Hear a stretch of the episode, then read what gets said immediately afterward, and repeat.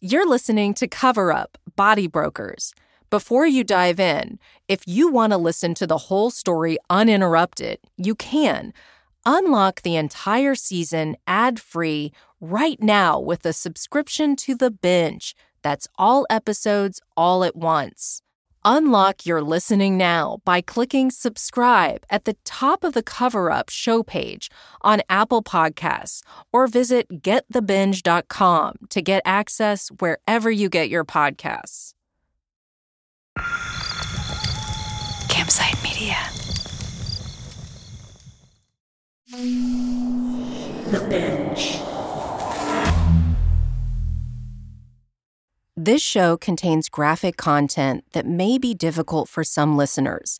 Please listen with care. About 10 years ago, a woman named Charlotte Downing was working for a funeral home in Colorado. The place looked homey, a low slung ranch style house, off white, sort of stucco looking, neatly mowed lawn. Charlotte was in her late 50s, petite, energetic. She didn't always go into the office, but on this day, she had to get a few things done. She wandered into the back of Sunset Mesa Funeral Home, where the embalming took place. I remember one day going into the prep room, and I can't even remember why, but I opened the freezer door. And the bodies, there were so many bodies, they were stacked on the shelves where they were supposed to be, and then they were just kind of piled together on a couple of gurneys in the middle. Some of them had sheets over them, some of them didn't. Some of them were actually laying flat, some of them were looked like they had just been thrown in. Bodies in a funeral home, that's normal, right? But not like this. A freezer in a funeral home is supposed to be neat and organized. Bodies should be covered and tagged. That is not what Charla saw. Here, the bodies were naked, haphazardly tossed on top of one another, legs intertwined with legs. There were so many bodies, there wasn't even room for Charlotte to step inside further. She quickly found her boss, the owner of the funeral home. Her name was Megan Hess. I said, Megan, what in the world? And she said, Oh, there's a funeral home in Grand Junction that's way behind on cremains and uh, cremating, and we're trying to help them get caught up. Their crematory broke, and so we're cremating for them. Sometimes when when I get in a situation where it is just totally beyond me, I just clam up. Charlotte tried to calm down. She was in a difficult spot. What she saw didn't seem right, but she really needed this job. And her job was to tell everybody how great Sunset Mesa was. She was the funeral home's PR person. So she told herself, What do I really know about the nitty gritty that goes on in a funeral home? And Megan had an explanation. She always had an explanation for everything. She could be very intimidating, but also she had so much confidence in herself that when she said something, you believed it. She never stuttered. But Megan's confidence was hiding something. Charla had no idea where those bodies were heading next. She was going to get swept up in a sprawling cross continental criminal enterprise, and Charla would pay a very steep personal price. I'm Ashley Fantz. I've been an investigative reporter for decades. I've covered a lot of crime, some really dark stuff. But the story I'm going to tell you about the place where Charla worked, Sunset Mesa Funeral Home, it's not like any crime you've ever heard of. It's so much stranger, so much more twisted. What happened at that funeral home violated something at the very core of what makes us human. It changed how people in this small town think about death and what happens to us after.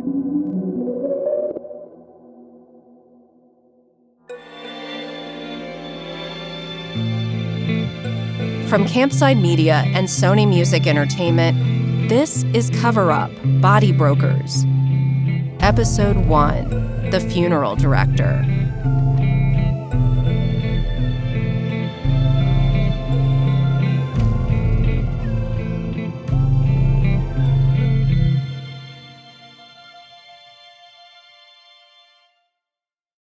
Do you ever wonder how celebrities order food? Like, is Sarah Paulson a Diet Coke or a regular Coke girlie? Some peasant Coke?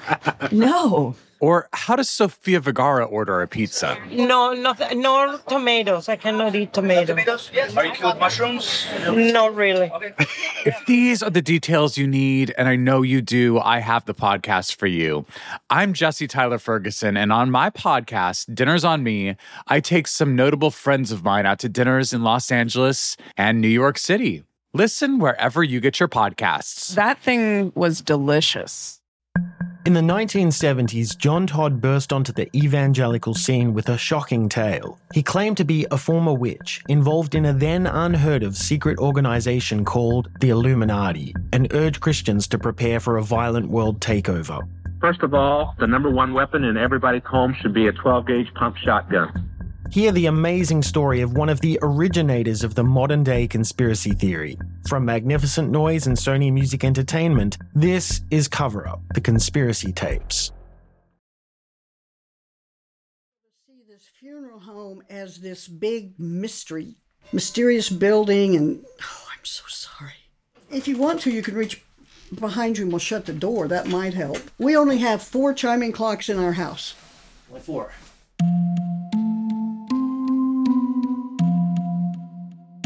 When I first learned about Charla, I knew right away that I wanted to talk with her. From what I could tell, she had a complicated relationship to this story. She's a grandmother who wears wireframe glasses. Her blonde hair is in a neat bob and it's gone gray near the roots. Even when Charla's saying something serious, she'll punctuate it with a laugh, something self deprecating. I'm going to check in with you as we go along because I want you to feel comfortable. Yeah, because right? you're the one that got And- me in this mess. oh, Charla, I'm going to enjoy this despite the, the heavy stuff that we're going to talk about because it's just so easy to talk to you. So, Charla, you and I have talked about this a lot, but why did you want to talk to us for this story? As you know, because we have discussed it, I vowed I would never give an interview about what had happened. I've tried to keep a very, very low profile. On a spring afternoon, she takes a seat in her husband's office and we begin to chat. I'm Charlotte Downing. I am currently living in Kentucky, but I grew up in Montrose. I was raised there, went to school there, went away, came back, went away, came back, and have spent the last 22 years there until we moved here two years ago. Montrose was a lovely place to grow up in. Absolutely wonderful. And we never thought that anything like this could happen in our little town. Montrose is a dusty, dry wisp of a place in the shadow of the San Juan Mountains. Charla remembers it as a kind of Mayberry. It was a very simple lifestyle. It was mostly rural community. The kids that I ran around with all had the same basic values that I did. We all had curfews, and we had one stoplight. We did not have a McDonald's. It was just a small little place, beautiful scenery around us. It was nice. Montrose has grown since then. Today, it's home to about 20,000 people. It's a mix of those who've been there forever the farmers, the cattle ranchers, the coal miners. And then there's the shinier, newer Montrose, with its micro brew pubs and tourists who've come to hike and take in its gorgeous vistas. Charla never thought she'd leave, but the whole place just felt tainted after what happened with Megan. I could not figure out how I could work for her for as long as I did, be as close to her as I thought I was, and be totally clueless. It just does not, even now, Ashley, that does not seem possible that I could do that. I'm sure I'm not the brightest kid in the world, but I'm not, usually I'm relatively intelligent, and to have missed everything I missed is just a mystery to me. I needed to understand more about why Charla was so scared to talk about what happened at Sunset Mesa Funeral Home. Let's go back. Around the time Charla walked into that freezer, 2011, Charla's boss, Megan Hess, had just started running the place. Megan was in her mid 30s. She was known for being loud, talking fast. Her nails were always done. She wore mauve makeup and looked like she just stepped out of a glamour shot session at a 90s mall. And Megan, she was pretty infamous in town for one thing big hair. yeah. Higher the hair, the closer to God, right? that's what I that's what we always said. Last spring, I flew to Montrose and dropped into a little salon called the Lion's Mane to talk to someone who spent a lot of time with Megan, her hairdresser, Jody Cena. She had big hair and she liked it teased. And actually, I never got to style her hair. I just permed it and colored it and cut it, and she would go do her thing because I don't think anybody could get it the way she liked it. a lot of hairspray. A lot of hairspray. Yeah. Yeah. Yeah. Um, and she always had makeup on. Always, always, always dressed to the T, always done up. She was just fun, you know, little dark side because of the mortuary stuff, but you know. Megan understood that when someone dies, the last thing a family wants to do is be bogged down planning a funeral, figuring out the flowers, figuring out the food. It's a lot of work. Megan, she turned Sunset Mesa into a one stop shop for all of that. You know, we talked a lot about her work, you know, Megan's work being really busy, and she had the event center, she had a floral shop, she catered, and she helped me with my daughter's wedding. Yep. She was going to let us borrow her limousine. And I was like, well, who's going to drive it? And she's like, you are. And I was like, no, we're not borrowing your limousine. so, yeah, she's just very generous and any way she could help, she would do it. Megan spearheaded a cleanup of the town cemetery. She held events for seniors, a fundraiser for local police. On the town Facebook page, Megan was mentioned dozens of times. People really loved her. She was generous, she was compassionate, she did so much for the community. She was always there for the kids my kids, her kids. She's a light to the community. She does all these great things for the community. Most funeral homes are somber by their very nature, but Megan had a superpower. She took hers and turned it into a place gleaming with color and life.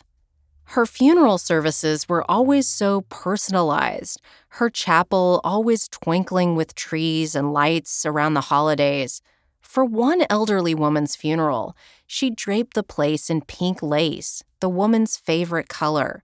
Megan also had a little gift shop where mourners could buy trinkets to store their ashes, like metal roses and lockets. It was elaborate. Everything was elaborate. This is Mary Lee Friedenthal. Mary Lee worked for Megan as a kind of receptionist and saw the way she showed empathy to families in pain. We had a teenage boy that had committed suicide. They told us that he was afraid of being in the dark, so she went and bought those little stick lights to put on his casket so at night they could turn on the lights so he wouldn't be in the dark. I mean, above and beyond what you would normally find in a person who truly cares about her her clients. People told me Megan sometimes held people's hands, gave them a comforting hug, Megan told the local newspaper she had a talent for tuning in to what people wanted. She said, My personality is such I can easily link up with people and help them through the process. I take into account everyone's wishes and everyone's needs. You're dealing with a lot of personalities, and then there's my own personality, but we always come up with a good plan.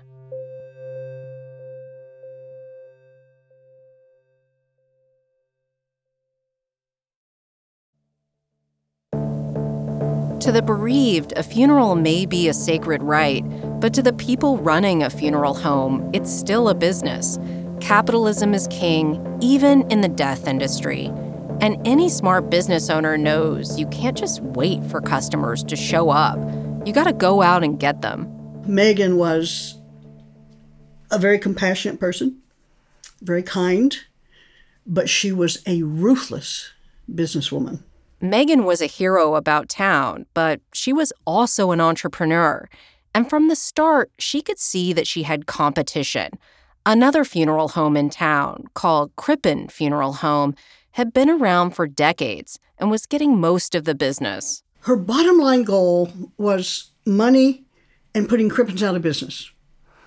she always presented I can provide a better service at a lower cost, and I want all the business I can get.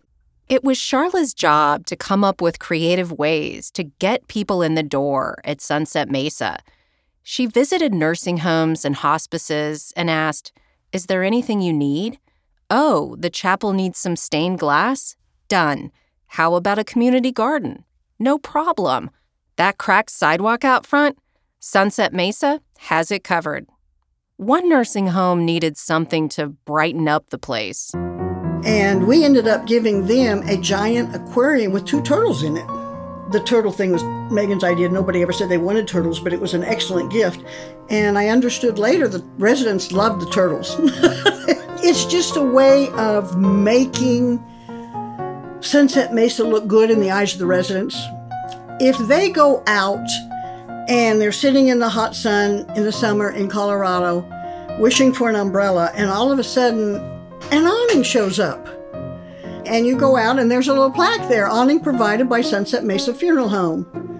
Oh, when the time comes, what name are you going to remember? And that was the point. Sunset Mesa was a family business. Megan's mother, Shirley, was in charge of embalming the bodies, while Megan's dad, Alan, maintained the grounds. Megan designed newsletters, and Charla shared them with hospices and nursing homes. These newsletters were designed to endear potential clients to the whole family. You could read about Alan and Shirley falling in love, see pictures of the family posing in baby blue button downs, read that they loved going to the rodeo and being on their farm. They were so Montrose. The messaging was very clear. Trust us, we're relatable, we're wholesome, we live up to our business motto our family taking care of your family. But here and there, Charla started to catch Megan telling lies. If you look at some of her newsletters, you will see the bit about a family run business and three generations. And I said, you know, this is really misleading because your daughter is the third generation, but she does not work at the funeral home. That third generation was a toddler, Megan's one year old daughter. But Charla let it slide. She was far too preoccupied trying to learn about Megan's other venture, a nonprofit called Donor Services. Donor Services allowed people to donate their bodies after death to medical science. Body donation, it made me think of medical students studying cadavers in anatomy class then going on to discover amazing cures for diseases. It sounded so noble. And Megan tried to make it easy for people to say yes to becoming donors. People who donated their bodies through her would receive a discount on normally pricey cremations. Megan wanted Charlotte to start telling the town about donor services right away, but Charlotte had a few questions. When she first mentioned that she was going to do a donor service, the very first thing that popped into my mind from a PR standpoint was mm, you're going to get hammered with questions about what are you making from this? What's in it for you? So, one of the first things I did was ask I said, Megan, are you getting paid? For this. Oh, no, no. This is strictly for the betterment of the medical profession, the community. This is just a good thing we're doing just because we're good people. We're good people. Charla liked the sound of that. Plus, Charla was super impressed with what Megan said body donation could do. I heard her say this because of the donations, there is a veteran in Florida that is now walking because he got a donated spine. She also talked about there was someone who could see because of donated eyes.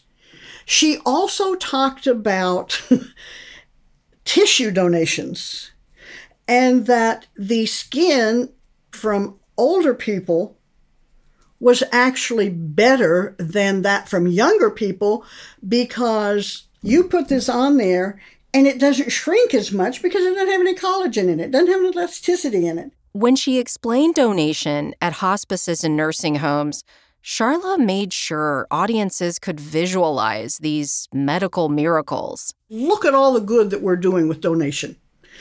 I would literally hold my hand up and pull the skin up. You could see it. And a lot of people, oh, wow, I didn't know that. Charla pinches and pulls up her own arm skin to demonstrate for me. So when you sew this on, you get more bang for the buck because the skin reacts better. Megan said she would send only a tiny portion of a donor's body off for medical research. Then, Sunset Mesa would cremate the rest of the body. The family would get the ashes to scatter in a field or put on their mantle, and researchers could discover cures for diseases. Everyone wins. In my mind, I had no reason to doubt what she was telling me maybe a reasonable PR person who was doing her job would go in and verify those facts. I did not. I'm one of those people, I'm an extremely optimistic person, and I believe in the goodness of people. If someone comes to my home and wants a drink of water, I'm going to give them a drink of water. And Megan was easy to trust. Charlotte could see that she was highly qualified just by glancing around the office. Megan had a doctorate. It was on prominent display in a thick black frame. It said she'd received a degree in funeral services from the University of Mortuary Science. It looked impressive on the wall. And it made people think, oh, she went to college and got a degree. She must be good. And Megan said she had so many other degrees. She had a, another one that was grief counseling. She also told me one time that she had a degree in forensic pathology and that the county coroner sometimes asked her to help or perform a forensic autopsy because he needed this fresh set of eyes or needed help getting this done. I said something about it and she said, Oh, yeah, I have that too. A degree in that too. I just don't have it up. What I was told by Megan was that she had a degree in veterinary science. I remember thinking, if you have a degree in veterinary science, why are you working at a funeral home? Megan also endeared herself to Charla by telling her deeply personal things about her life. Once, she told a story that made Charla think, wow, this woman has really been through a lot. She really understands loss. She told me she had had a child that died of SIDS. I never had a child, but I was sure that that was very traumatic, and I expressed, you know, Megan, I'm sorry, that must be awful. And she said it was. And one of the hardest decisions we ever made was to go ahead and donate his organs. And that's why I feel the donor program is so, so important because we donate our babies and it was really hard, but it was the gift of life.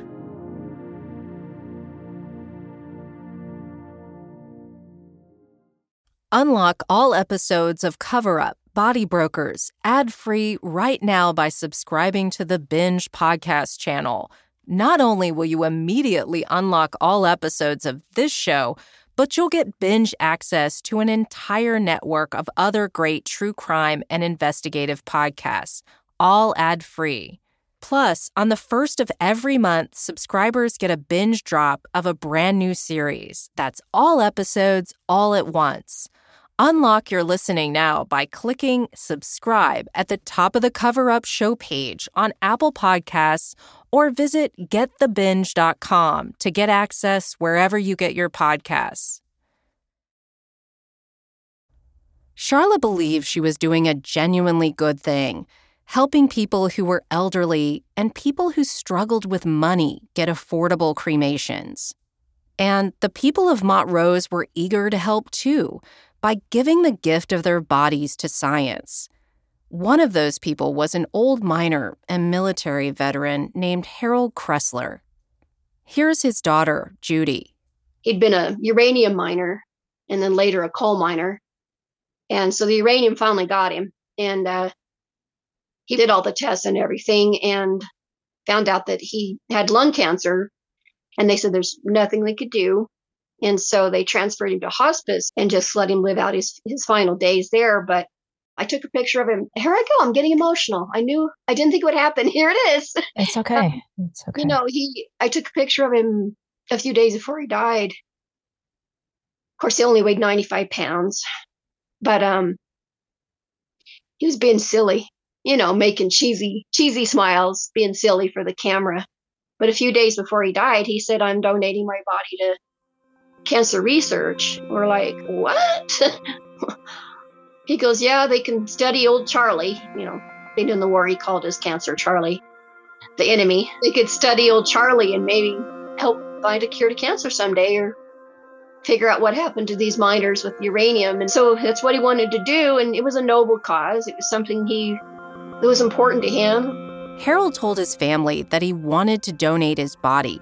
It would be easy. They could do it all through Sunset Mesa. Harold died on the anniversary of Pearl Harbor in 2015, and as planned, he was taken to Sunset Mesa. His widow Winona filled out the paperwork for his body to be donated. But a week later, when she received his death certificate in the mail, she noticed something was wrong. Megan Hess had made a, a couple of errors on my father's death certificate, and my, my stepmother was not going to accept that. She's a stickler. And Megan Hess had said my father had never been in the military and he never graduated from high school. And uh, my stepmother said, This is incorrect. So Megan Hess discovered it was actually her own error. She is such a crook and so greedy that she told my stepmother that she wanted her to pay for the amendment. And my stepmother said, No, I believe you should pay for the amendment. So they kind of went back and forth on it. My stepmother's this elderly lady, and she had to wait till the library had talked to a lawyer night. It was like once a month. so she did the talk to lawyer night, and the lawyer said, Oh, no, you don't have to pay for that. Winona told Megan what the lawyer said, but Megan still continued to press her for money. Megan says, Well, eh, you know, if we will split this cost, I'll give you Harold's ashes back. My stepmother says, His ashes? What do you mean, his ashes? He was taken away for medical research. Oh, no, no, no, she said. I've kept Harold here with me the entire time at Sunset Mesa. Took very good care of him. And I've done the research myself. And the research is complete, and I've cremated his body. Megan Hess said she'd done the cancer research herself right there at the funeral parlor. She can't do medical research on a body. I said she has no more medical training than my stepmother or I. I said she I said something's wrong with this picture. But Winona, in that moment, she was drowning in her grief. Her mind was cloudy, and she was exhausted and just didn't have any fight left in her. She just wanted her husband's ashes. So she relented and gave Megan more money and drove to pick up Harold's ashes. When she left Sunset Mesa, Winona was relieved. She was finally taking her husband home. But it wasn't Harold in that urn. There was no medical research, and we're not getting the body back in two years. Behind the facade of Sunset Mesa Funeral Home, Megan and her mother actually were running an elaborate, sinister scheme. They were stealing bodies of the dead and dismembering them. Then they were selling the body parts, people's heads, torsos, spines, for hundreds of thousands of dollars. I lived in a world where people are good and life is good and the world is good. And I was a little naive. You have to believe them. What, what are you going to do? You have to trust these people. This is a story about the trust we give blindly to people we count on to care for our dead. It's about a mother and daughter who preyed on people at their most vulnerable by offering them a deal they couldn't resist. And it's about what it took to stop them. This season on Cover Up Body Brokers. I don't know what's wrong with this lady. Like, she's obviously crazy. I mean, like, she decapitates bodies for a living. and now she's chasing us down like we need to lose her. they took people that were to be cremated and, in essence, stole their bodies. The level of callousness to do that, to steal a body, and then charge them for it on top of it, that, that, that is a whole nother level. She was morbid. Her head is warped, her thought process is warped. Everything about her is totally demented. People call her the Montrose Butcher. He said, We have reason to believe that she may have dismembered him and sold parts of him. And I said, What do you mean he was dismembered and sold? Like, what are you talking about? His organs? If a cornea falls off a truck, no one gives a shit, but you know, a leg or an arm, you know, that you end up on the news. They murdered my husband after he was dead. Like, those are the only words I have. I mean, come on. The little town of Montrose has always people donating their bodies.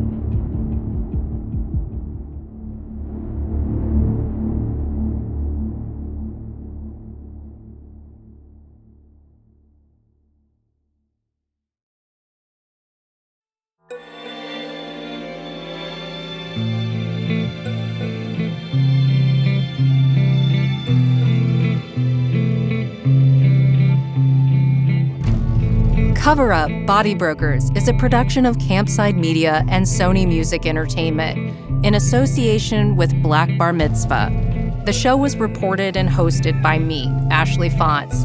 Elizabeth Van Brocklin is the senior producer. The associate producers are Rachel Young and Callie Hitchcock. Field producers were Megan Burney and Monique Laborde. The editors were Emily Martinez, Matt Shaer, and Anthony Puccillo. Sound design mix and original music by Garrett Tiedemann. Fact checking by Sarah Ivry.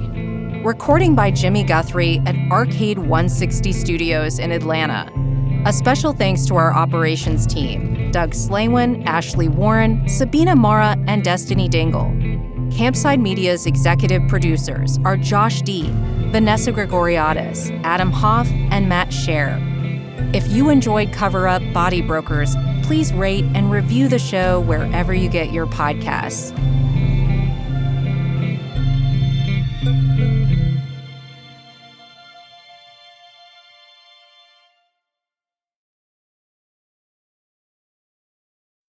When you make decisions for your company, you look for the no brainers. If you have a lot of mailing to do, stamps.com is the ultimate no brainer. Use the Stamps.com mobile app to mail everything you need to keep your business running with up to 89% off USPS and UPS. Make the same no brainer decision as over 1 million other businesses with Stamps.com. Use code PROGRAM for a special offer. That's Stamps.com code PROGRAM.